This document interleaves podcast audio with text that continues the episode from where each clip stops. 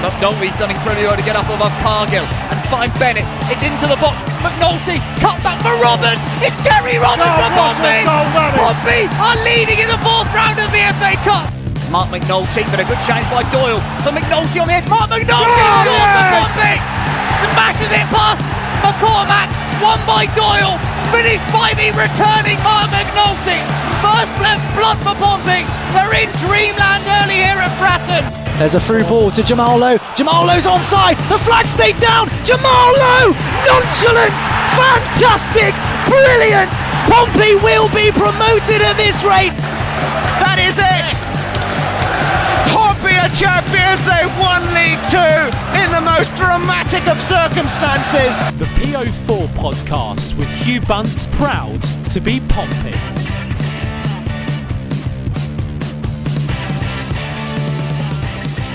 Hi, Pompey fans, and welcome to Forecast episode 137. Well, 2022 has officially started as Pompey pick up the first win of 2022. During the podcast today is Freddie Webb. How are you, Freddie? I'm not so bad, Hugh. Yeah, it was nice to see you on Tuesday. Pompey's first league win of 2022. We should be buzzing, but the ground wasn't. But we'll uh, we'll talk about that later on. But yeah, a lot of new news in the Pompey world, which we'll go through, and we got a great interview coming up as well. So a lot for the listeners to look forward to. Yeah, when we um, I actually managed to get down from work a little bit earlier, so we actually managed to go for a pint first. That was quite nice. We don't usually get to do that at the brewery on a on a Tuesday night. No, and as usual, Hugh caught me in a photo of me having a pint, which is literally every single photo he has of me, pretty much. I've got pretty much a whole photo album of Freddie drinking, and it, this one actually was not intentional. I just did a little pano of where we were, mate, and you happened to be caught at the end necking a pint. It looks like when actually you just necking's a strong word. sipping a pint probably, and no tequila before the game, so it shows that that had no bearing on luck whatsoever. So I don't have to do it anymore yeah, I've, I've, we we put this out actually to the to the Pompey News Now crew, and it's been voted that we're changing the shot from tequila now to Jaeger uh, straight. So how do you feel about that? Oh, fine, I can do that. That's not that's not an issue. Uh, it's just that tequila's grim, and I hate it. All right, we'll try the we'll try the lucky Jaeger shot and see if that works. But all right, let's get into what we're talking about today. So Andy today is unfortunately off sick. We're doing a little crew one person off, one person on. So me and Freddie have got the reins today. But first of all, we're going to review the game against Oxford. Follow on from that, we're going to talk about the massive, I suppose, huge win we've got against Burton. And then we spoke and we put a question out to you guys, and we said, is the Burton win a turning point, or did it paper over the squad depth cracks?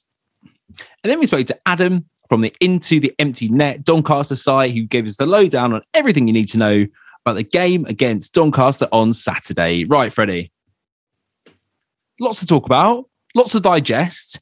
It's been a difficult start to the year, to put it quite frankly, but after last week, it's nice to see there are some positives coming through. But let's kick off with that Oxford game because, yeah, we lost the game, but the performance was really improved, wasn't it? Yeah, there were, there, there were actual signs that the side could be turning the corner, even though it was a defeat. Um, considering Pompey were down to 10 men for 80 minutes of that game. They played incredibly well. The heart was there. They were strong in their tackle and they were able to score two goals from fairly decent counter attacks against a side at the top of the table.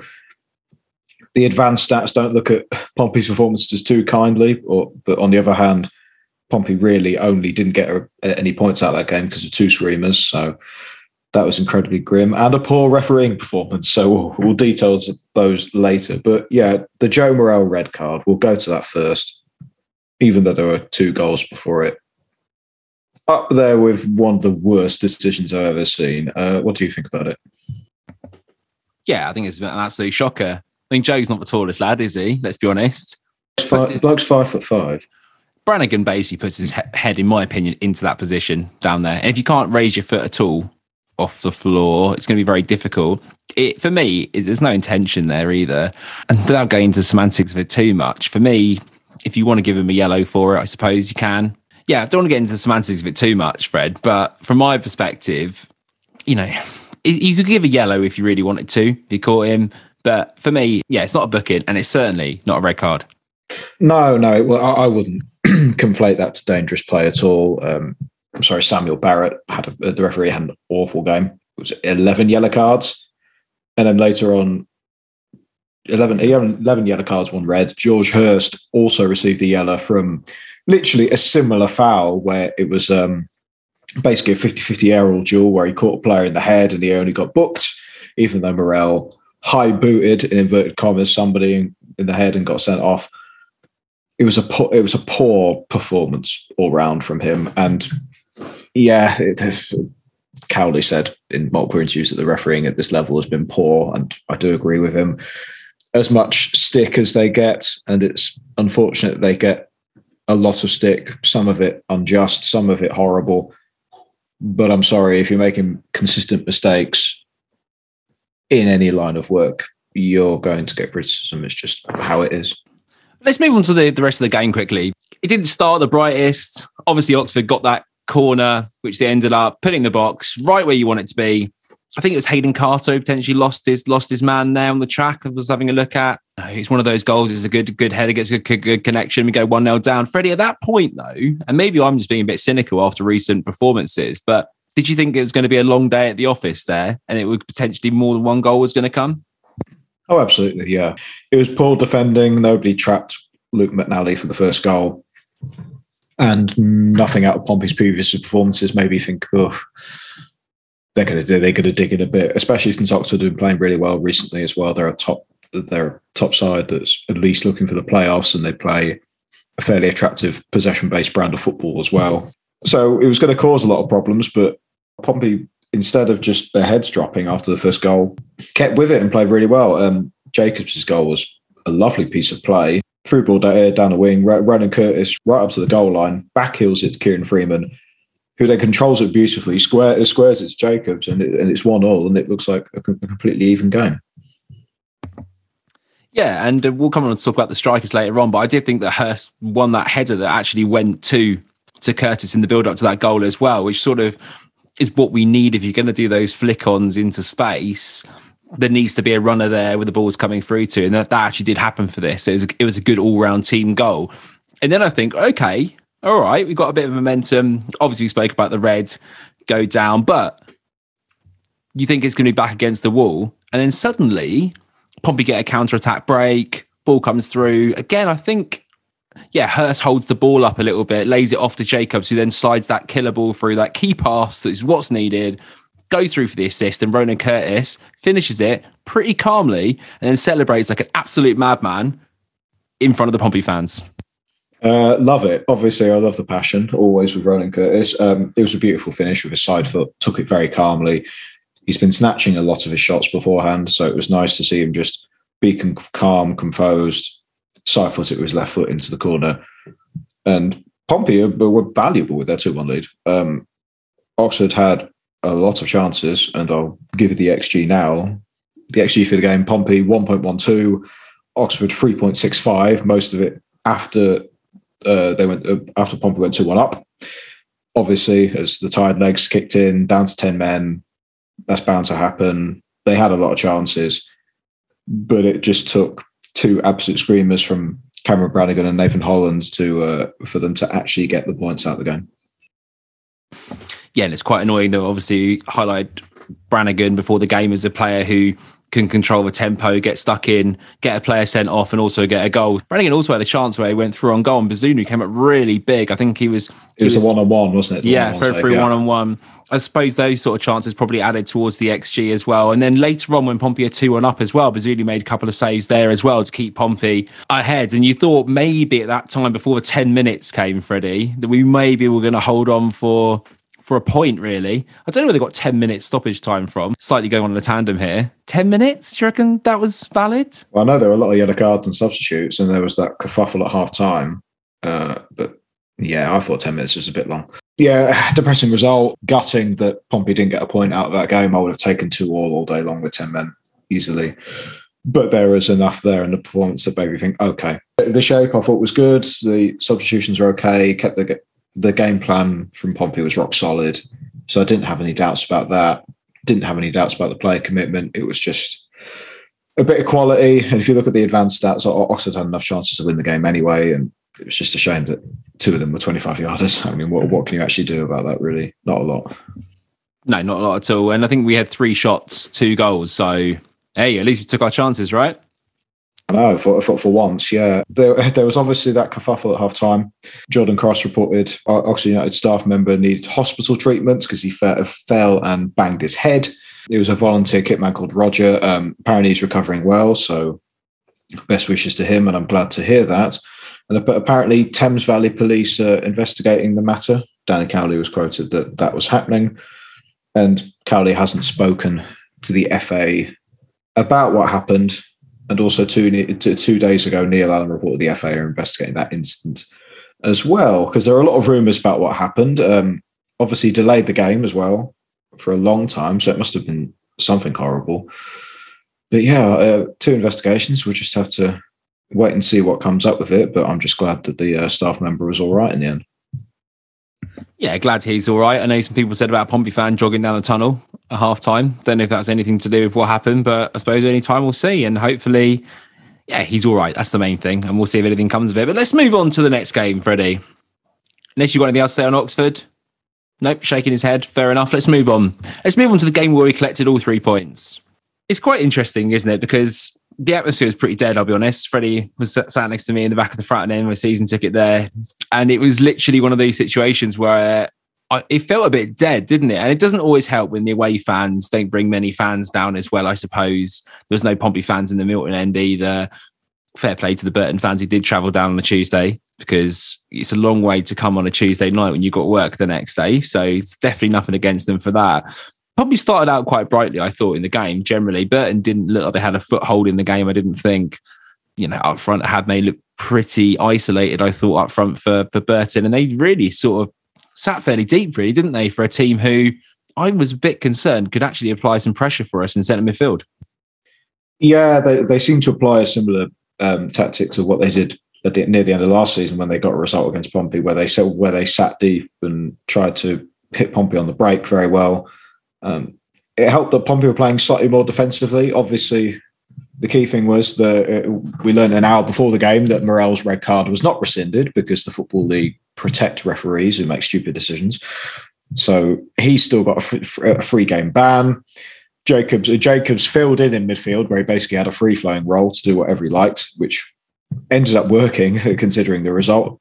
But also special mention to his um, midfield partner Louis Thompson, who I thought had an excellent game started, played 70 minutes, did everything a gritty technical midfielder should do, won the ball back consistently enough, offered an out ball for the defenders, playing out from the back, was able to make key short passes in the middle and basically give Jacobs a lot of space to do whatever he likes, which was which is very encouraging. On the red card, I saw a tweet from Andy Moon where he reported that apparently one of the reasons why Morrell Rail's red card was was not rescinded was because his leg was straight, which basically meant that they thought it was intentional because of that.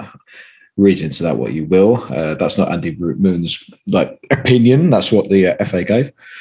But yeah, before before the game, we thought, oh, what we're playing one proper centre midfielder, um, one of our best players out. It's going to look like it's not going to go very well, and the atmosphere was bad. Again at Fratton Park, it's been bad for like the last couple of games I've been to some people say it's bad all season. And I think the reason why is just people think you know, people assume the worst at every game at the moment. I mean, even we'll go into it in more detail in a minute, but when Burton brought it back to 2 1, people thought, oh God, here we go again, even though Pompey looked not comfortable, that's too strong of a word, but it seemed they seemed to be in control at 2 0. Burton didn't offer a lot the atmosphere was flat. The chants didn't work out. People were upset with uh, Westwood having 15 pints before the game instead of 14 with his, with his murmuring. but it was it, it, was so flat and completely the opposite to the away games I've been to, where the atmosphere is bouncing a lot of the time, even when even when the performances haven't been great. Hugh, what do you think the reason is behind the Fratton Park atmosphere being well, just not just not very good, just woeful in some circumstances. It's quite difficult to difficult to pinpoint one reason. I suppose it's there's a bit of a disconnect at the moment between what the fans think we should be doing on the pitch a little bit, the club ownership, whatever you. I don't, I don't even know how to answer this question. It's a bit of a weird one. Do you ever do you actually have a straight answer for it? Uh, well, like I said, so some people think it, it, probably assuming the worst whenever there's a game. And obviously, a, a lot of fans look at this Portsmouth versus Burton result and think, well, yeah, we should be beating Burton at home. No, no, question about it. So if they do something well, they think, oh, good, yeah, you need to do it. The team needs to do it five more times. But whenever something bad happens, it's the world or the world is ending. It's a bit of that, bit of disconnect that from uh, the ownership because they assume that they're not putting enough money in the squad, which I think a lot of it. I think that's the case compared to some of the other teams vying for promotion in the division. That's one major factor. Some upset about whether the investment in the infrastructure is enough as well. Again, and it's just the general inertia of being in League One. I think that's another thing. It's drawing on people. I think it will take for the atmosphere to pick up again at Fratton Park. It will, I think it will at least take five or six stellar performances on the bounce to be able to warm the fans back again, which will I think will take a long time, which is unfortunate. Uh, we'll have to put that question out to the listeners, see what they think. Actually, yeah, it's probably got a better get, get better grasp on it than I did. Anyway, firing the question straight back to you, Freddie. But talking about stellar performances, Michael Jacobs had an absolutely great performance in this game. I thought it was interesting that he, possession wise, had 5.8% of all possession in the game, ranking second. Um, the only Pompey player in the top five. More touches on the ball than any other Pompey player as well, playing in the centre mid. You could say that happens to centre midfielders, but you know, more touches than anyone, including Louis this Thompson. Is this is all Opta stuff, isn't it? Yeah. yeah. Um, and also, he took all nine corners, which I had listed as well. And the delivery was superb on most of them. And that's been so lacking, isn't it? And let's talk about the goal. Let's get into the fun stuff because Sean Raggett gets a goal from a corner, which is something that we were sort of akin to, sort of used to a little bit more last season. And it hasn't really worked out due to, the, I don't know, the delivery, the runs, whatever you want to say. But we got a goal from a corner. Set us off, Freddie. What can you say? Is that about Jacob's delivery? Just, just the whole Uh, thing? both, both. yeah, Um, yeah. no, uh, outswinging corner had no fight o- on it. Went, over the went over two uh, Burton defenders. Raggett made the space. Bu- bully, bullied the player that was marking him. Got his head on it fairly well. Finished with a plum right in the corner, A- a- and it was it, yeah, it, it was perfect um, from delivery to the finish as well. Because a lot of headers been going over the bar as well, so it was good for Raggett to actually. It wasn't a free header he had to go above his centre half. He he had to go above the defender that was marking him. So it was an excellent goal all round. I saw this stat from Johnny Coleman though on Michael Jacobs. He's played 163 minutes recently, three goals, to assist. That is, that is easily, easily, easily best player on form, and uh, I'll. Uh, uh, I'm trying not to be upset when he goes in the summer for nothing, but um, we'll cross that bridge when we get to it, shall we? You skeptical man, Freddie. That beard is making the longer it gets, the more skeptical you get. Is that true? Is that a fair correlation? Can we? No, that's just that? me. No, that's just me being lazy and not shaving it. All right, fair enough. We'll take that. Going on to looking at this game as well, I noticed that Hurst won more headers of nine in total in this game, again called to Opta. But where are they going? These headers? I want uh, just as a this is a semantics like, small point, I suppose. But we discussed it during the game, didn't we? I don't quite understand what our strategy is. Is to sort of flick it on to, to nobody. When when we said spoke about the Oxford game, Hurst wins a header and he's flicked it on to Curtis, who then obviously plays it in and it creates the goal for for Jacobs via Freeman. I don't quite understand what we're doing flicking it on to nobody at this moment. I think the main problem um, was in this game. I think Cowley. It seemed quite obvious to me that Cowley asked the wing backs to play a tiny bit more conservative, considering the Jacobs was playing in centre midfield, and was worried that there'd be a gap in the midfield, so the wing backs were playing a bit deeper. Normally, they'd be running it. They'd also be running into that space where Hurst was heading it on. I do think Pompey do that way too much, where it's the direct goal kick from Bazunu into Hurst or Curtis that who then flicks it on. If there's no runners runners into the space, you're basically giving up possession for nothing, which is weird. And they did give Burton back possession a lot of the time. But when there are runners, it can create some spaces. I just don't. I just don't think Pompey should overly rely on that. That might be because Pompey have been stung playing out from the back a few times, and that's created some counter attacks for the opposition. So they're relying on that a bit, little bit. It's a semantic which I think should be part of the game, plan for Pompey going forward, but not not a main crux for me. We've already said it's a dynamo performance, man of the match performance from centre midfield, playing out of position. Freddie, talk us through the goal from Michael Jacobs. Yeah, he, he wins the. Ball. I think he wins the ball high up. I don't think it was a through ball. Pressure, pressure the centre half. Was able to get the ball out of his feet and then just a calm, simple finish into the corner. Lots of composure for a midfielder, and no doubt about it, he, he deserves that goal. And he's easily Pompey's best player at the moment by miles. He, he adds so much quality and is bringing in other players as well into attacking opportunities. Um, that's noticeable by the XG in this game. Pompey had 2.54 XG to Burton's 1.19. So Pompey had a lot of chances for their two goals, namely from Curtis, Hurst, and Walker, who all missed a lot of chances in this game. I think all three of them had the best of games. If, if I might be harsh on that, even though Hurst won all those headers, Curtis was definitely battling and getting into positions, which is great. But it was just the, it was just the technical quality at the end that took it away from me. But yeah, it is obvious when Michael Jacobs is playing, he adds so much to Pompey's attacking unit that he has to start in any game. Yeah, I'm not sure how often he's going to play in centre midfield anymore, but um, we'll see. We'll see if he has to play there uh, on Saturday. Then again, we got these two goals. I agree with you.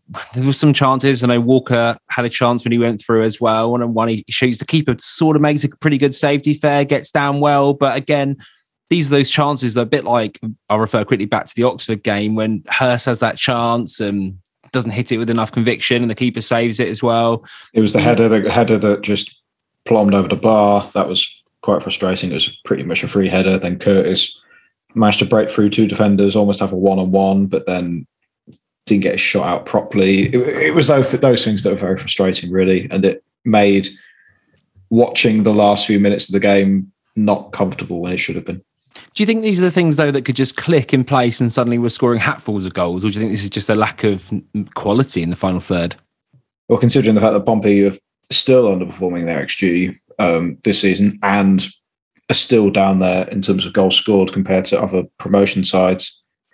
At the moment, I think it's lack of quality. To be honest, I still think Curtis is snatching his chances a bit too much. Might be harsh because in the Oxford game he took he, he took that goal incredibly well, and we know he can in the right scenarios but he's getting frustrated with himself, snatching his shots wide. Walker doesn't see Walker seems a bit off the pace, probably because he's not played enough. And Hurst, uh, I think for me, even though he does a lot of the a lot of the um, good target man centre forward stuff right, with his winning headers, play, playing the ball, playing the ball to his uh, partners go uh, partner forwards, and then taking the ball to his feet. Sometimes he just doesn't have the, he doesn't have the quality to score goals sometimes, and that's very frustrating. So I think at the moment, I do think it's a lack of quality, lack of quality up front, but we can't do anything about that. We'll see if it um, regresses to average by the end of the season. But yeah, it is, it's definitely something that other fans in the ground noticed. They, they were frustrated by the lack of um, chances taken in that game.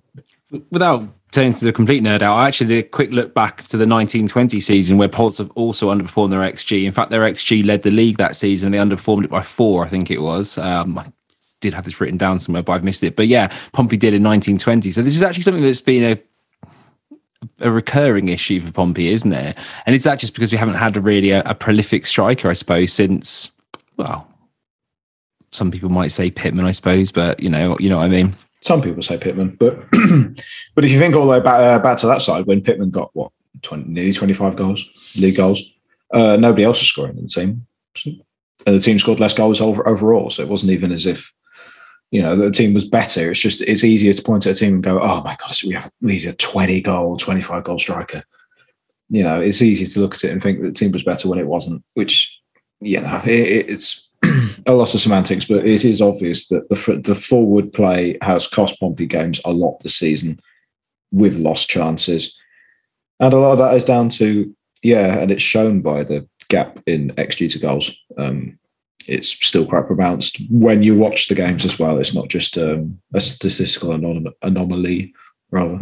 I think my big takeaway from this, though, Fred, is the fact that we didn't play amazingly. We got some chances, but we came away with a win. And you could see how much that meant to the players. That you know, Danny Cowley at the end, they're all coming over to the front and end and doing tours. Ronan Curtis looked like he'd, uh, don't know, one on one on one of the accumulators or whatever. He was he was loving life, wasn't he? He was he was raring the fans up after the game. And do you think this is the kind of thing that we can potentially take this positivity? Don't want to say harness it because that's a bit of a pun, but just get it all together there and just sort of maybe take that into a run of games, which we're going to come and talk about a bit later on. Which, let's be honest, they're actually quite winnable, aren't they? You, you can't say that pun wasn't intentional, surely. Surely. It wasn't intentional. I was trying to find, I was trying to find another word. I was trying to find You- another you word in my head and I? No, stumbling through. but I, I'm just going to try and remain positive from that game because if I'm not, I'll just get depressed about Pompey, to be honest. It's a win. It wasn't comfortable. It should have been comfortable too. Now, I didn't think Burton played well at all. No wonder Hasselbaink was throwing bottles all over the place and getting a yellow card from the referee. Literally, the only main chance I think they had was the Gassan Ahadme goal. And then after that, they might have had a couple. Bazunu, Bazunu made one good save, low to his right, but that was in the first half as well. Pompey should have had the game out of sight though, so I think that's that's going to be something that sticks in the supporters' craw, where they think, "Oh, Bur- Burton were a very good side. Pompey should uh, uh, Pompey as a play as a playoff-seeking football club should be doing better." And yeah, well, well, it's a step to build on, though. I think it's obvious, it's obvious that if Michael Jacobs keeps playing well, and if other players step up as well, um, I think defensively it's still a very strong performance. I got I've got no no qualms with the um, the back three and the wing backs at all. I thought Ogilvie and Raggett both had exceptional games defensively. Then Louis Thompson played very well in midfield um, as well, which was encouraging. But when you looked at the bench again, you, you'd think, oh, you got Tunnicliffe coming on who hasn't played a lot of football in three and a half months because of the injury. It was nice to see him back again, though. Uh, bring, it made me think when Clark Robertson came up the end, I thought, oh God, uh, Portsmouth manager bringing on a defender with a one goal deficit. And I was like, oh, oh it's not going to go well. But it, it did actually, thankfully. There's still not a lot of options. So uh, in the squad depth, we know that now. Um, it's just all down to the first team players playing well. It, if they if they do, Pompey will be in with a shout of the playoffs. If they don't, it'll be top off mid table, which is not good enough, really. We know it isn't. No, absolutely. Well, let's be honest. We've got to win. We're both smiling. It took me three hours to get home, nearly four hours after That's Tuesday. horrendous. That's almost as bad as last Saturday when it took me five hours to get to my house from East Croydon. Just I hate that line. I'm never using it ever again. Yeah, well, considering it took us like what five and a half hours plus stoppage to get drive up to Newcastle, it took me nearly that time just to get back up towards the south of London. But is what it is. Anyway, let's get on to what's actually pretty more interesting rather than talking about my travel plans. Because we put a question out to you guys and we said, is the Burton win a turning point or did it just paper over the squad depth cracks? Thanks to everyone who messaged in again. Really appreciate it. Uh, we'll try and go through these now. So let's get straight into it. Tim Tim Foot messages in and he says, What are your thoughts on Marcus Harness' absence during the starting lineup? Also, do we think Hurst's burst of good form was just a flash in the pan? To me, it seems like we're incredibly reliant on Jacobs up top and don't see much from anyone else. Freddie, let's start with the first point there. Marcus Harness. Were you surprised at his mission from the squad? Uh, not particularly. I think in the last few games he hasn't played that well. He went on that tear just before um, the COVID break, where he was pretty much unplayable. All this all this crisp passing was coming off. He was he was contributing well in front of goal. Looks as if by the end of the season he would get a double double, ten goals, ten assists, which is for a midfielder is excellent. But you can't keep playing your good players all the time. It, uh, the last few games where I saw him, his passing was very off for me he, he, took slightly longer to make his decisions than he usually would. A bit like Curtis, really. So I don't mind the fact he's been dropped. Michael Jacobs basically replaced him. And to go on to the second point, yes, Pompey are over relying on Michael Jacobs because he is the one drive. He is the main driver of attacking play at the moment. And I don't think Pompey can do a lot about it. It's just the way things are. And I don't think Hurst has played well, uh, played well as well as he did in that like two, three game stretch where he scored that goal against Lincoln City and also um, on television against Sheffield Wednesday, skinned one of their right backs about two or three times. He hasn't been doing that recently. His performances have been okay as a target man striker, but when it comes to actually getting in the quality chances, he doesn't look like he can finish them off, unfortunately. Yeah, and that, and that's going to be frustrating because if uh, Tyler Walker doesn't, if he's still off the pace, then what do you have? You're still relying on uh, your midfield to to paper over the cracks a bit, which isn't ideal. Do you think Aiden O'Brien gets a start on Saturday, considering the other strikers aren't exactly firing on all cylinders? No, I don't think so. I think Cowley will just go pretty much the same lineup. I think. Um, it depends. If Tunnicliffe, if Tunnicliffe's still not fit, he might have to play Jacobs in centre field again. And then what do you do? Do you, do you play? It, uh, did Curtis play ba- uh, badly enough in those two games to be dropped for Harness? I don't think so. So then you just, or you play Curtis and Harness with Walker. You play it like that with two midfielders behind the striker. Play it like a 3 4 3, maybe, maybe. But I think he's trying to, I think Cowley wants to build that partnership with Hurston Walker. So he's going to go with that and then play one of Curtis or Harness behind him. And one of them's a very good impact sub anyway. So yeah, I don't think there'll be major changes. Uh, it's a shame about Kieran Freeman though being out for the rest of the season. I think Romeo's now, even though Romeo's been off the pace for the last few games, that's why Kieran Freeman coming in. I thought that was great, but then obviously he got an injury in the Oxford game, which Neil Allen reported could be season ending. I'm going to have to be Andy for two minutes. Um, Kieran Freeman has apparently ruptured his anterior talofibular ligament in his ankle, and Cowley said Freeman's seeing a specialist. So that basically means he could be out for the season. Maybe a few games at the end, but nothing more than that, which is even more frustrating. Uh, more injuries to add to the pile. Yeah. The squad is getting down to the Harry Redknapp, but actually down to the bare bones, isn't it, really? It's not. It's not Redknapp just wanting a few more players. It's literally we are uh, Pompey is struggling here. Um, to uh, how many options? How many out and out options at centre field? Three, including Harvey Jewett White. one at right wing back now, two at left wing back if you count Reeco Hackett. Centre half is looking okay-ish, but yeah, the squad the squad's threadbare. I still haven't listened properly to, to the Cullen interview actually talking about January, uh, so I do apologise. I should have done, but I'm sorry I don't believe him when he says that the budget's gone up. Uh, considering what the squad looks like at the moment, we'll only know when the accounts come out, I suppose, ne- next season. Next season's accounts will look back and go, oh, maybe it did, but no, I don't believe it until I see it in paper. Quick point on the Marcus Harness. Do you think it's a case as well that he's not signed? We haven't re-upped his contract. I'm guessing him and his agent are in discussions about that. Do you think it's a case of just patchy form, or do you think? I mean, I'm only surmising here. Do you think it's maybe. a case that with players that maybe.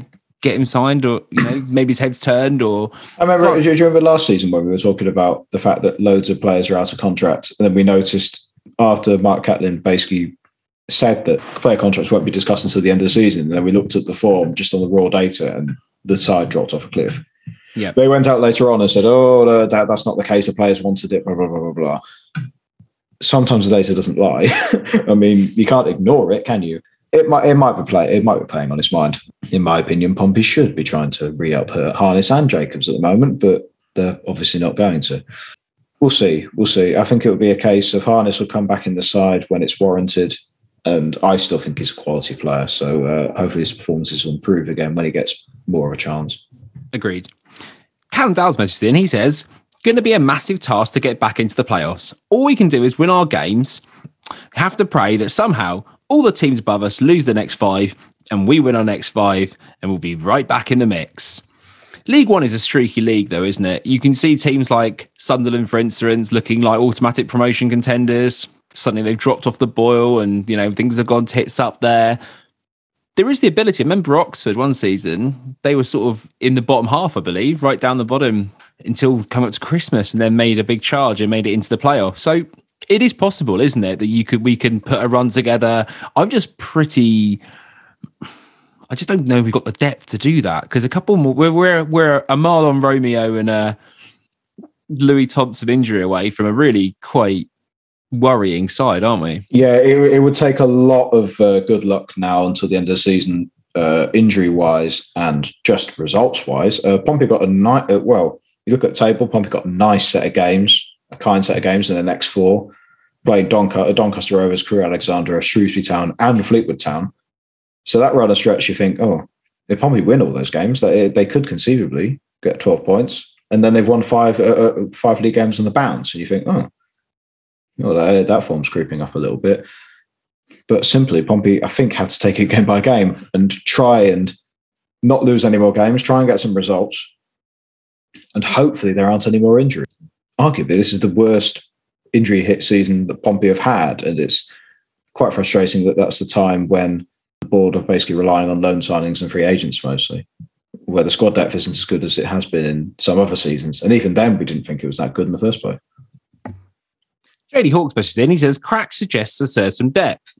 It's wafer thin. Well, I did word that question, I suppose, and I I take your take your uh, take that on the on the head. I think that's fair enough. It is it is wafer thin. As I just said now about the last few players, if you, lo- if you lose a couple more players, we really are in trouble. I know Cowley said he might look at the the free transfer market. I thought the club. I thought I saw, saw somewhere the club said they weren't going to look into the free agent market. I thought that was before, and then he came back and said he might have to. But oh right. Maybe, maybe I- well, well, we don't know. We don't know. Well, they recalled Harvey Jewett White. I don't. I'm not sure if Pompey recalled Jay Mingi. I think he's been recalled, isn't he? Has he? Okay, that's another option at least. Uh, the Maidenhead reporter thought he, he seemed like a very good player in defence and midfield, but that's conference football. It's not necessarily um, a complete a, a complete crossover, is it? No, exactly. Well, we'll see what happens there. Uh, Solomon Dole messages in. He says, "Squad isn't the primary issue; it's the actual team. Left back and centre forward are very worrying. Also, ridiculous not starting Harness ahead of Walker or Hirst." I, I actually do agree to a certain level. I actually think it would be good to play. You want to fit your best players into this team at the moment. I don't see why you couldn't play two of them in behind one of the strikers, especially since they're not at the moment for me really providing the level of output you want. However, if you sign Walker on on loan, who probably is the player with the highest ceiling, I'd say out the attackers, just based on history, goal scoring record, ability, etc. Can you play him up front on his own? Is he a bit of a penalty box striker? Is he going to be able to bring players into the game? And if not, you're sort of then just playing Hirst up top, benching Walker, and then I d- I don't know if that works the team either. I think it would depend on the opposition. I think Doncaster, Doncaster Rovers, even though they're a physical side, it might be the sort of game to play Walker up front on his own because he might get a lot of space defensively. Left back, uh, left wing back was a spot mentioned. Uh, I thought Denver Hume's. I think Denver Hume's been okay. He's been a solid six and a half, seven out of ten performer. His delivery's been good sometimes. He had some pretty high amount of progressive runs in the last Burton game. He, he he seems to get a lot of joy on that side when he was allowed to go a bit forward sometimes looks a bit clueless, but then again, he hasn't. He's not like used to the way that Portsmouth play just yet, so that might be a reason. He's been solid enough, but yeah, there's no depth behind him. You've got Reeco Hackett who do, who fills in admirably in that position, I think, and plays fairly well. But then after that, you've got nothing again. So yeah, it, it all comes back to the same issue, doesn't it? George Daniel Slater in. He says, not for me. It's good that we got all the big boys out the way in January and February. Should be seeing a lot of wins now, which is good. But my God, them two games in hand are unbelievably important. If we don't win them, it's game over. Oh, and I'm still Eisner's out. George has just touched on the fact that we've got some of those difficult games out the way. Yes, we haven't picked up that many points. But I think statistically this season, Freddie, we've actually done very well against teams in the lower half of the table. And then read into that what you think, but we're actually It- it- it- good at it. What, just like a Kenny Jackett side? That's basically so it basically did the same thing. They were comfortable against teams lower in the division, but when they played anybody with aspirations of promotion, uh, it, it kicked them in the teeth. so it's, it's a shame that that trend hasn't hasn't changed. No, no we, we will keep some of that stuff around so we can remember Kenny Jackett by Freddie, really. And I heard he's doing a great job at Leyton Orient. Their fans seem really happy with him at the moment. So hate to say I told you so and all that, all that malarkey. John English messages in and he said, I know it's been said before, but it still bothers me that Pompey couldn't attract Pigott, Fraser, and or Thompson. Although I'm happy with the most players coming in, it's still paper over the cracks. Pompey has a lot of work to do as we can't keep hoping for next season every time. It's true, isn't it? We're always one year away from being one year away from competing. I think that is one of the things that Pompey fans are a little bit frustrated with with the, with the process. Yeah, it, is too long. Um, I mean, I mean, yeah, uh, next season record sixth season at third tier. I said that last week, and that is draining. Um, you've got uh, fans of other, you know, traditional uh, traditional clubs like Sunderland who are also getting frustrated with the fact that they've been in League One for so long. And you had fans of similar clubs uh, down the years that did the same thing. Sheffield United, Leeds United. It's it. it the, I'm sorry. The longer you stay in the division, the less competitive you are, unless you invest more in the team. It's just how it is. And we know now that with all the Premier League parachute money going into the Championship, that that division is getting harder and harder and harder every single season as more money comes in. And it's not going to. It's not going to end. It's, it's not the bubble. I'm sorry, the bubble's not going to burst. You'll have the odd club where a chairman like Mel Morris from Derby County froze all, all his money into a cliff, but there will always be another football club and another chairman who will stump it up and make that risk, which yeah, I don't want Pompey to risk things. I think they should operate at a break even level. But come on, you, you, the, the, we know that the squad depth's not there. And that's always been frustrating. And there's still arguments about the infrastructure still um, for years, which is not which are not going to go away until everything's built. Yeah, I do agree. You need to invest a little bit more in the squad. Let's be honest. We've been through this last week, so we'll try not to dwell on it too much.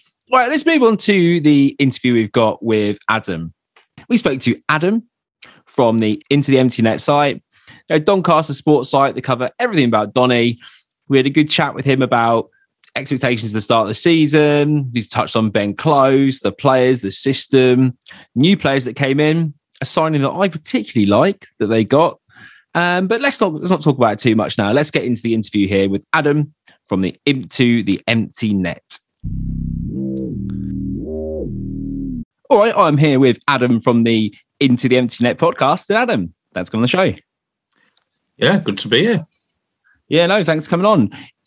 I think it's fair to say it's been quite a difficult season for Doncaster. I think a lot of fans around the league had quite higher expectations for you as a club, obviously being quite competitive with Pompey up and around the playoffs usually. But just to, just to start off from the start then, did Donny's fans see this coming or was it as much of a surprise for you as it was for us?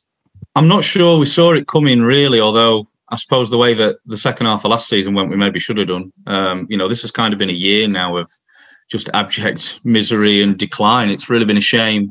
You know, I think we've had we've had four managers in that time as well now, and we're pretty much at the the year mark from where it all started going downhill. At, at this point last year, we were second in the table, so to be you know bottom and, and well adrift of safety now is it, it's quite hard. It's been a it's been a very tough year. Yeah, I don't think fans saw it being this bad. Uh, and I think when we got last season out of the way, we got rid of a lot of players, we changed the manager. I think I think we thought we'd all be uh, we all thought we'd be back in the top half and, and competing again, but it's it's just not gone that way at all, unfortunately. Richard Wellens is kind of known generally as being quite an attacking manager, wasn't he? Free went kind of free passing and obviously brought Ben Close in, and we'll touch on that a bit later. He's sort of known for our uh, Pompey is more of a passing midfielder.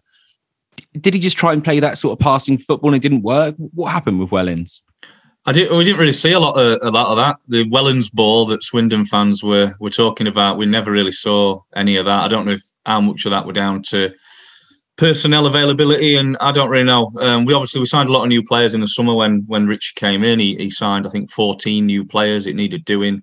Uh, the squad was in, in need of a big overhaul. Um, he, he did that, but we've had a lot of injuries.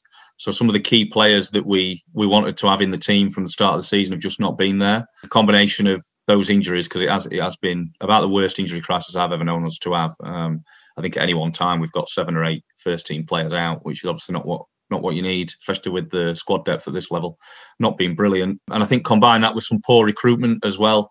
Um, the recruitment in the summer just did not go to plan. I don't think it was very coherent in in putting together a balanced squad with quality in it. Um, and I think those two factors really set us off on a bad foot. And I think once uh, once you've set off struggling in that in those departments, it's very hard to turn it around. And as it proved for Richie, it proved impossible to be honest um, to turn it around. But I, I, we didn't see much of this uh, good football.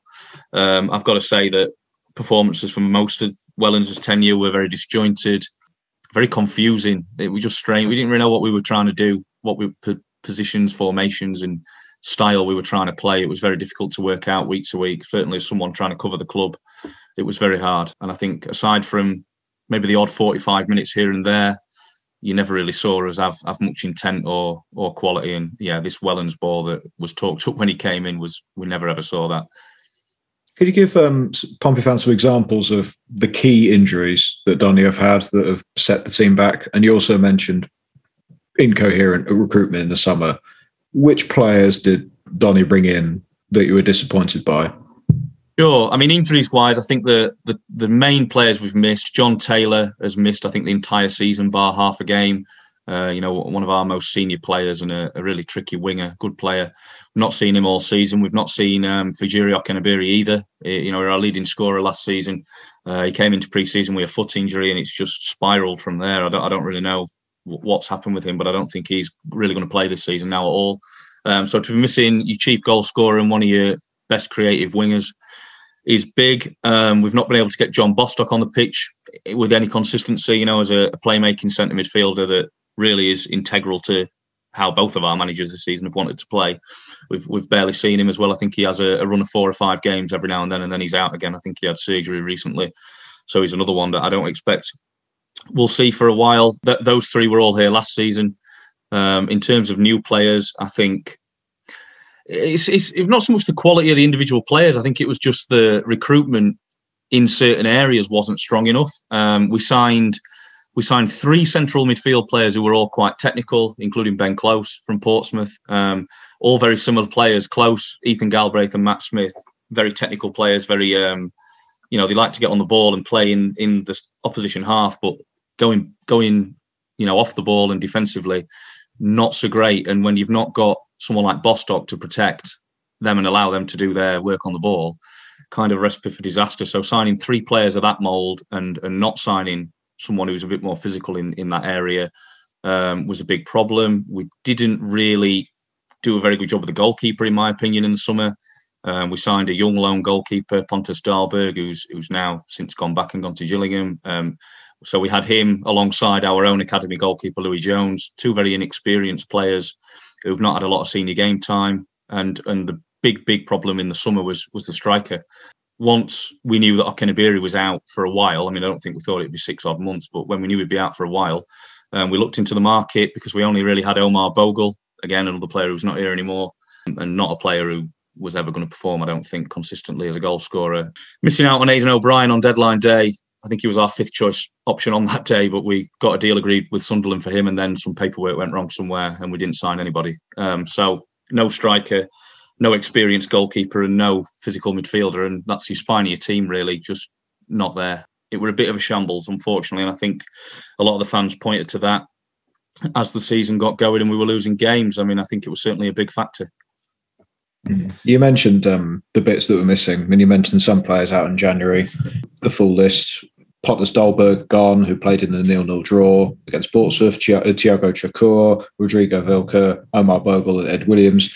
Some players are brought in, uh, uh some recognisable in, in names in there. Adam Clayton, who played for Middlesbrough, Kieran Agard, striker from Plymouth, Rio Griffiths, Jonathan Mitchell from Hartlepool, uh, mid-twenties goalkeeper, and a few other youngsters, including Mipo Odubeko, although from West Ham. Do any of uh, do any of the signings so far in January think where, you think it, it bolsters the squad a bit and it gives it some hope, or is it, or is not enough been done? Yeah, I, I, my opinion is that we did do what we needed to in January, at least to give us a chance of competing in games and winning a few more games. We made eight signings. Um, I do. I mean, it's early to tell, obviously, in, in second week of February, but I do think we've improved the players in terms of quality in, in the positions that we've changed players. I mean, the, the players that you listed there that have gone out in January. I mean, they were a, just a litany of, of poor players. I mean, I don't think Bogle's a terrible player, but he just never did it consistently for us. Never really scored goals. Um, Tiago Çukur and, and Rodrigo Vilca sadly were two very very big missteps by um, the recruitment team in the summer brought them both in on loan, and they were just nowhere near ready, not ready to play in League One. Even though he did get a lot of game time up front, he just did nothing. He was not physically up to it. He did not seem to have the technical ability. He didn't have the pace um, for a, a Turkey under twenty one international to to look that far off it in in League One was pretty alarming. In terms of the signings that we've made in January, I think one that you didn't mention has probably been the best so far, and that's Josh Martin. Um, signed him on loan from Norwich. He couldn't really get in the Milton Keynes team when he was on loan there. I'm not really sure why, but he looks like a really good creative player. Um, can play either at number 10 or on wing. I think he's got three assists in four games since he signed. And I don't know if you saw the highlights from the Sunderland game on Saturday, but his, his ball through to Rio Griffiths for the opening goal was absolutely brilliant. Um, perfectly timed, perfectly weighted. He, he, really has really good vision, uh, really good technical ability, and he can he can really cause problems for defenders. So I've been impressed with him so far. Griffiths as well looks like hopefully the kind of striker that we can rely on a bit more to play 90 minutes. And and he looks like a proper player. But I mean, he's come from Leon and, and we're in Tottenham's academy before that. So there's quite a lot of expectation on him. Uh, I'm glad that he's um, got an early goal to hopefully get him going off the mark. They've been the big two for me, I think, so far. Some of those new players we've not seen much of yet, but I think we signed a lot of players who aren't maybe match fit or haven't been playing very often. So I suppose it'll be a while before we see the likes of Adam Clayton and, and Kieran Agard really making a difference. But they've signed permanent contracts, so hopefully by the summer and next season there'll be regular fixtures in the team. You spoke about Josh Martin, then, who's a player that me and Freddie highlighted actually last season, I believe, from Norwich. After talking to the guys from the Long Con Lodge podcast, um, shout out to those guys. They were over at Norwich. He's a very good player, really exciting player to watch. I know Norwich actually at the time were talking about him going out potentially to you know another championship, a championship side, and, and thought he should be getting those sort of minutes. Um, have you seen his shooting ability? Because he's a player I've seen who, who, can take shots as well and score from any position. Is he sort of linking up that attack for you then as well? So you said he's got the three assists, but is is it that dynamic player maybe that you guys have been missing? In the yeah, I think he is. Um, I'm hoping so. You know, as the season goes on, we've not seen him. I've not seen him too much in like attacking areas in terms of getting shots off and stuff. He's he started taking our free kicks and corners now, and he's he's clearly got ability from dead ball. I've seen a bit of his footage from when he has been in the Norwich team a little bit last season, and and he, he looks like someone who can really handle himself at a good level. I think to get him on loan was a good coup for us considering our league position, and and I think he's someone who hopefully will be able to knit things together in the attacking field. We've just not had any creativity in the team at all. Big one, Ben Close, has, has been out for a long time. I'm trying to think now, Gal, Galbraith as well. He's been in and out of the team due to injury. We've not had a consistent creative spark in the team. And I think combining Martin's technical ability and his, his vision with hopefully some better strikers now, like Agard and, and Griffiths, hopefully, then I hope we'll see the best of him. He's, he's he's certainly been a bit of a fulcrum, a bit of a focal point for us uh, in this last couple of games as Martin, and I think he's a big reason why we got that win at Sunderland. And I think he's uh, someone who hopefully will will lead us to a lot more points as the season wears on. He very much reminds you of someone like Brennan Johnson or someone like that as a player. Um, people who don't know uh, Martin at all. But you mentioned earlier on actually talking about uh, missing out on Aiden O'Brien on deadline day, who's a player that Pompey signed deadline day as well. You said he was your fifth choice. I'd be interested to hear who you think was in front of him on your on your target list of uh, of strikers. Who who who was on front of him then? If he was your fifth choice. Yeah, so our main target was Will Grigg for two or three weeks uh, from Rotherham. I think we'd agreed a deal for him. We'd actually agreed a contract with Grigg as well, but um, I think either his agent or the club, I'm not sure which, were kind of holding on till deadline day and see if maybe a better offer came along. I mean, it ultimately did from Rotherham. I'm sorry, actually, we're at Sunderland. I think I said Rotherham then. Um, you know, we went to Rotherham in the end. Rotherham were up at the top. Obviously, by end of August, we were already near the bottom and not won a game. I don't think so. Understandable decision from him he was the, Grigg was the kind of signing I was expecting us to bring in under Wellens. You know, playing off the uh, last line and, and getting in and around the penalty area. We never got that player in the end. Kyle Joseph was also ahead of him, I think, on on the list. He went to Cheltenham in the end. And Tom Eaves, who I think stayed at Hull, he was also ahead of O'Brien. But I mean, just from listing those four players, that's four very different type of strikers. So I'm not really sure what we were really aiming at in that window. Grigg made a lot of sense to me, but I don't know if maybe we we put all our eggs in that basket and then after that we were scrambling around for who was available. We eventually signed Joe Dodoo after the window closed as a free agent, and he's he's not a striker to be honest. I feel a bit sorry for him because he is our top scorer, but he's him and Jordy Hiwula have, have kind of been getting a lot of stick. But to be honest, they've been the best that we've had um, to play up front until recently. So I, I don't really put a lot of blame on him. I think that there's there's been issues with recruitment and with a lot of the off-field stuff. I think just in terms of our football strategy and our planning. So, and I think that all failed pursuit for a striker in August proves it. But hopefully they've learned the lesson because we did go out and get some more sensible signings done in January. Donny's form in the last ten games um, includes three wins, seven defeats, if I'm right, but big wins against Sunderland and MK Dons. That pointed that that stuck out for me fairly well in those games how did Donny manage to scrape over the line against higher quality opposition? Yeah, I think against Milton Keynes, it was a case of um, ride your luck, backs to the wall. I think we got dominated really, like we do in most games in terms of possessioning chances, but our defence stood up. Um, it was Ollie Younger's debut. We just signed him at, centre half from Sunderland. He had a great game, uh, got a knock to the head, but he, he was fantastic in that game. So was the goalkeeper, um, Louis Jones, that day, although he's, he's since lost his place, unfortunately, in the team. Um, I think we were a bit lucky to beat MK Dons, but we've done double over them somehow. Um, accounts for two of our six wins this season in the league. And Sunderland on Saturday, I think it was just a much better all round performance. We had a bit more quality in the team.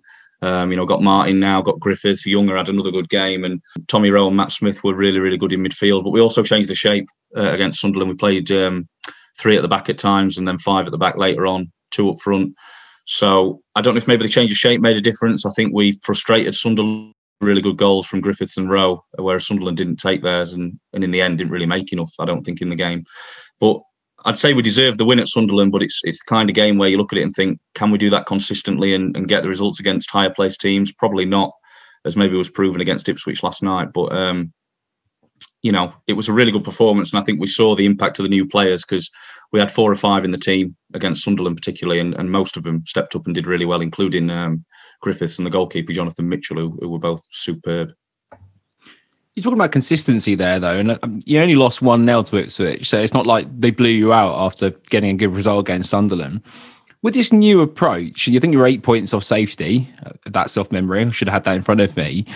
Do you think that it's on now? I mean, eight points is catchable. Is this a situation where you start picking up a couple of wins? You know, you you, you lost one now only to Ipswich. Do you reckon you can start picking up some points? Have you got teams in the fixture list that you, you think you can get points against?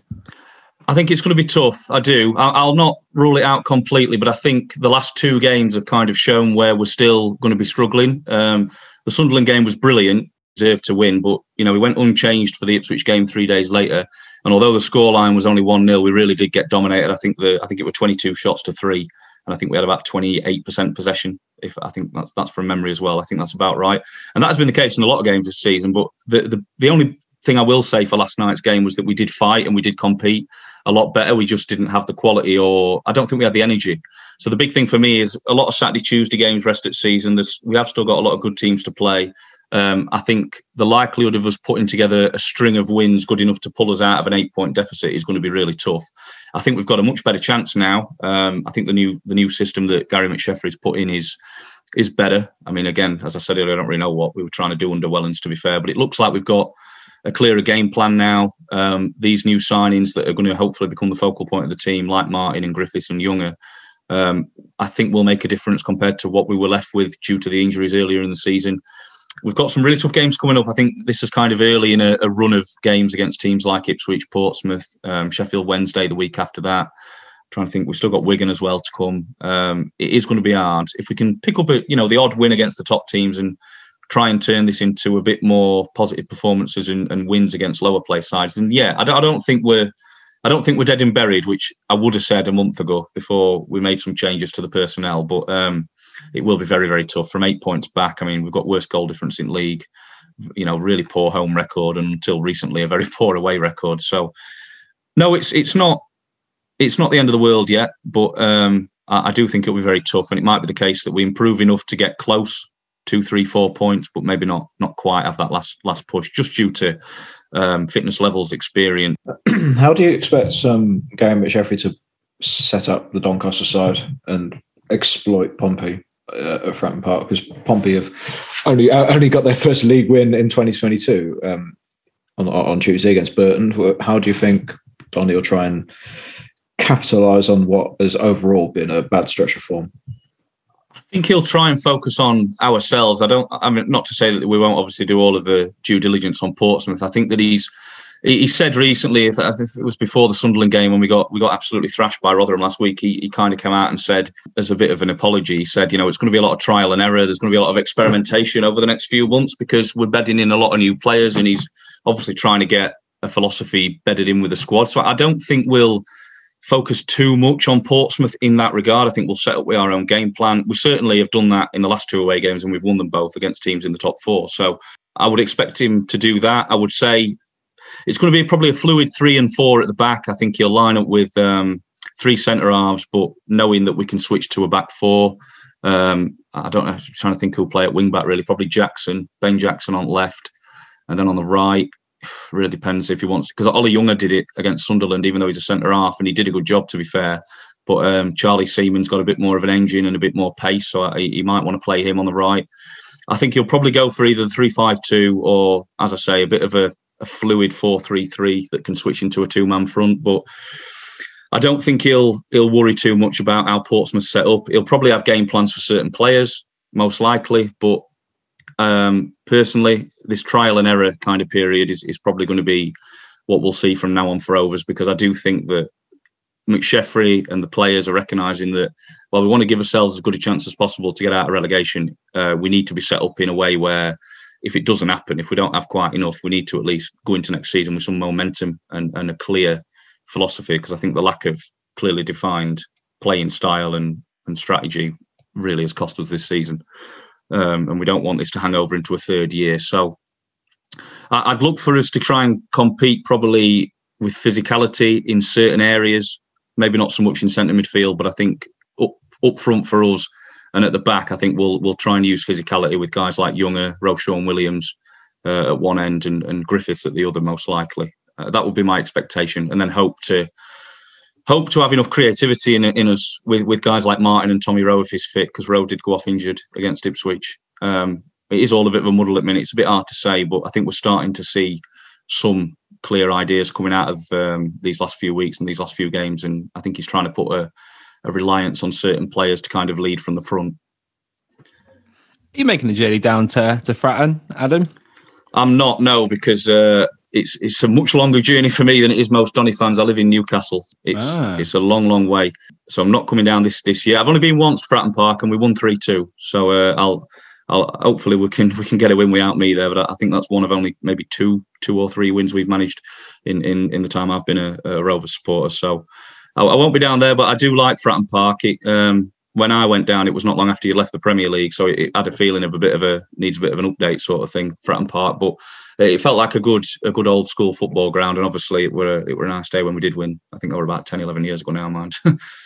Fair enough. Yeah, no, we've um, I've only just uh, recovered from coming back from from Newcastle. We all got bloody sick after going out on a massive weekend. Uh, Sunderland away, obviously, staying up there. Fred went to Newcastle and Union Newcastle. Bit off oh, topic. really? Mm. He's our resident guide when we go around Newcastle. Oh, brilliant, mm. brilliant! I, I do work, I, I, do work for a university in Newcastle. I don't know if it's the one or the other because there's two here, but I, I, do work for one of them. Which one? Newcastle Uni. I work for I work for Northumbria, Northumbria. over the road. Oh, yeah. Right. Yeah, cool. Anyway, enough about Freddie and your work history. Let's get on to the juicy bit here. And I want to know, Adam, your score prediction for the game and the goal scorers, please, mate. Okay. Um, I'm going to say 1 1, which this is a massive, massive upswing for me. I went on. Um, I went on Graham Fawkes Sunderland podcast last week and predicted a 7 0 defeat, which I got horrendously wrong, thankfully. But um, I'm going to say 1 1. I, I, saw enough in that Sunderland game and maybe a, at least a little bit of fight in the Ipswich game to think that we've uh, got a chance. We seem to have clicked a bit away now. I think we're we're better away from home suddenly, which is bizarre to say. And the fact that we got a goalless draw against you earlier in the season when we were all over the shop gives me a bit of hope. Um, you know, you guys' form hasn't been brilliant. Goal scorers, uh, I'll say Reo Griffiths for us. I'm hoping he gets on a run of goals. We're, we're going to need him to. I think he's going to be heavily relied upon. And I'm going to say Michael Jacobs, which might be a boring uh, option considering your current current, you know, he's currently coming back into prominence. And I'll say it as well because he was one of the players we nearly signed in January. Seems to have worked out for for you guys that he changed his mind on that one. I think we we had a contract on table, and then he said, "Ah, I'll see how it goes for rest of January." And obviously, it's worked out very well for him. Fair play. Um, I think we've probably ended up signing Martin instead. So, I mean, maybe we're both both clubs are all right on that on that decision. But yeah, I, I have no doubt he'll probably score a, a, a blinding goal as a result of that whole carry on.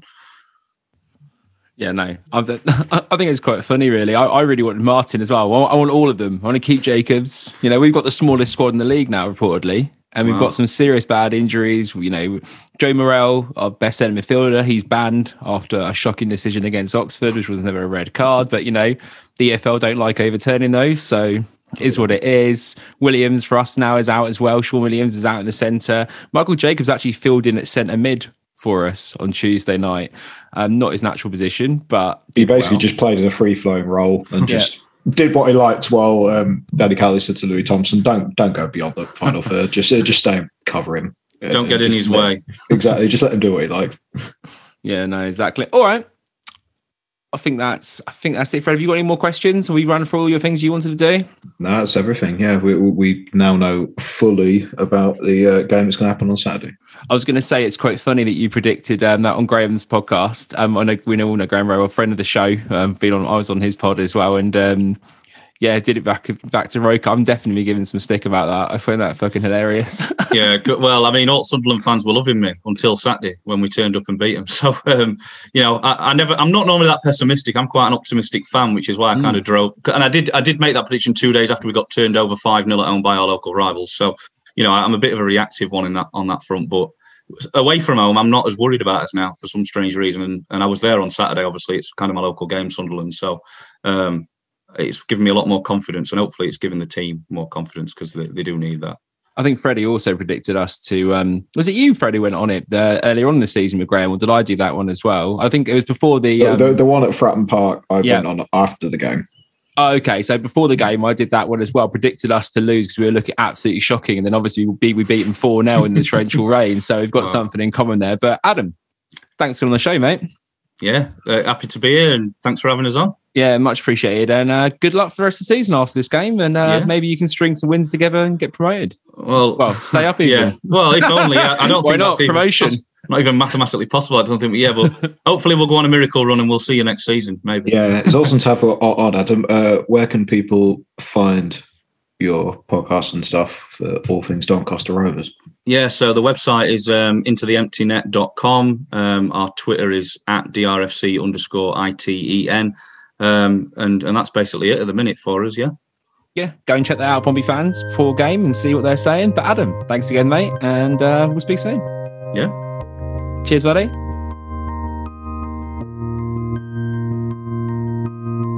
Thanks, Adam, for coming on the podcast. That was a good chat, wasn't it, Fred, with Adam there? Donny seems to be a team that are slowly trying to turn it around a little bit. Yeah, slowly. Um, obviously, mentioned a lot of players who are making an impact. Reo Griffiths and Josh Martin being the main two that I, I caught out from there. Advanced stats wise, they're still not that great. I mean, the, the side's only scored 22 goals all season, which is rock bottom of the league. XG of 25.8, which is also rock bottom. So it's not as if there's a major difference there they, and they conceded a lot of goals. Hopefully, those defensive lapses will allow Pompey's attacking players to have even more chances than normal to actually take a couple of them.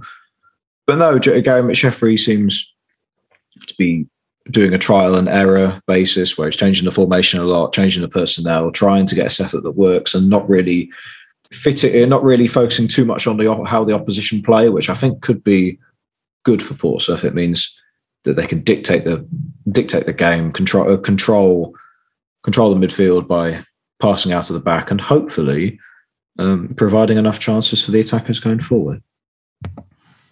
Yeah, I really like Josh Martin as a player. I'm really quite jealous that we didn't go out and get him. Add that to the list of players, John, that Pompey should have signed in in January. You're frustrated about because I really think he's a really good dynamic player. Obviously, we spoke about him before, as I already said. I, I, think that's a cracking signing for them. The kind of player that would have helped us. But I suppose flair players in some ways we've got Harness, Jacobs, Curtis, etc. So maybe that's where Danny Cowley didn't think we needed to add anyone in that section, which I suppose I can understand when you look at depth we've got across the squad. They're going to be come come against us and try and play quite compact. I think when you look at the result, they only lost one now to Ipswich.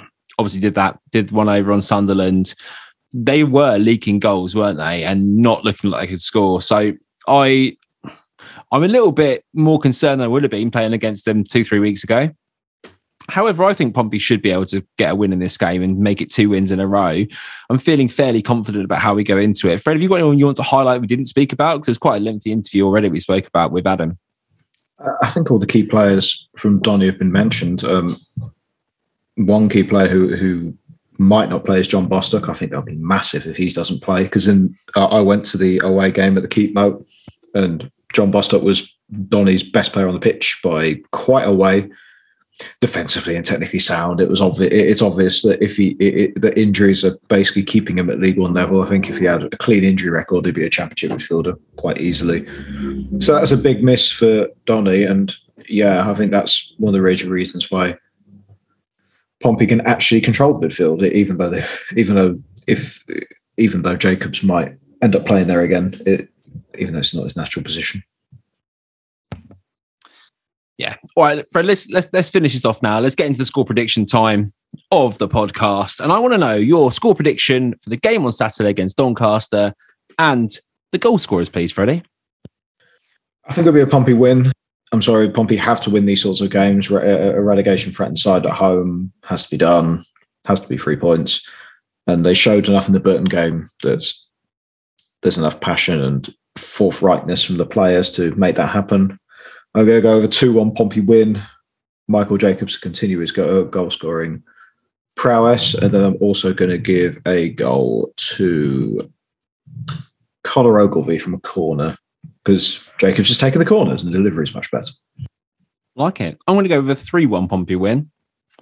I think we've got the ability to score some goals against Donny here. I think if we can get an early goal, they'll have to come out against us. We've got the ability then to potentially hit them quicker, attack. I'm going to go with a goal from Michael Jacobs because why can't you at the moment? The man is is a goal machine. An assist again. I'm going to go for a Hayden Carter header from a free kick. Let's mix it up rather than a corner.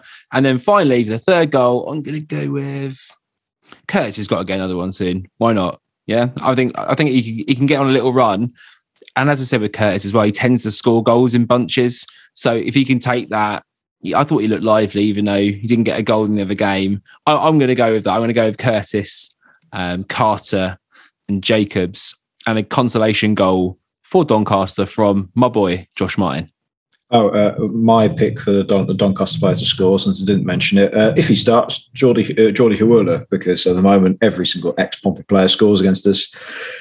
And it was the same for Gassan Ahadme uh, for Burton, even though for Pompey, I didn't think he was any good. But obviously, he's able to score against us because it's basically written in law now, isn't it? Of course. The Norwich Higuain, as we were saying in the ground. Shout out Ryan. He's just not that. oh, so I mentioned on the pod. Right, Fred, it's been awesome having you on the podcast. Always a pleasure, Hugh. And uh, thank you to the listeners again for. Um, interacting with us as usual and making this pod possible. It's always very nice and it's always a highlight of my week. So, yeah, um, we'll, we'll keep doing it as long as you'll listen to it. Exactly. And it's always nice to see your face for two days in a row, mate. But we'll be back down on Saturday at the ground. We'll be meeting up, I'm guessing, same usual time at the brewery for a pint. Yeah, yeah, absolutely. If anybody wants to see us for some reason, you you can do it before the game. Say hi. It'll be nice. Yeah, definitely. All right. And until next time. Play up, Pompey. You have been listening to the PO forecast for Pompey News Now, available on SoundCloud, Spotify, and Apple Podcasts. Follow PO Forecast and Pompey News Now on Twitter for more information. And there is the full time whistle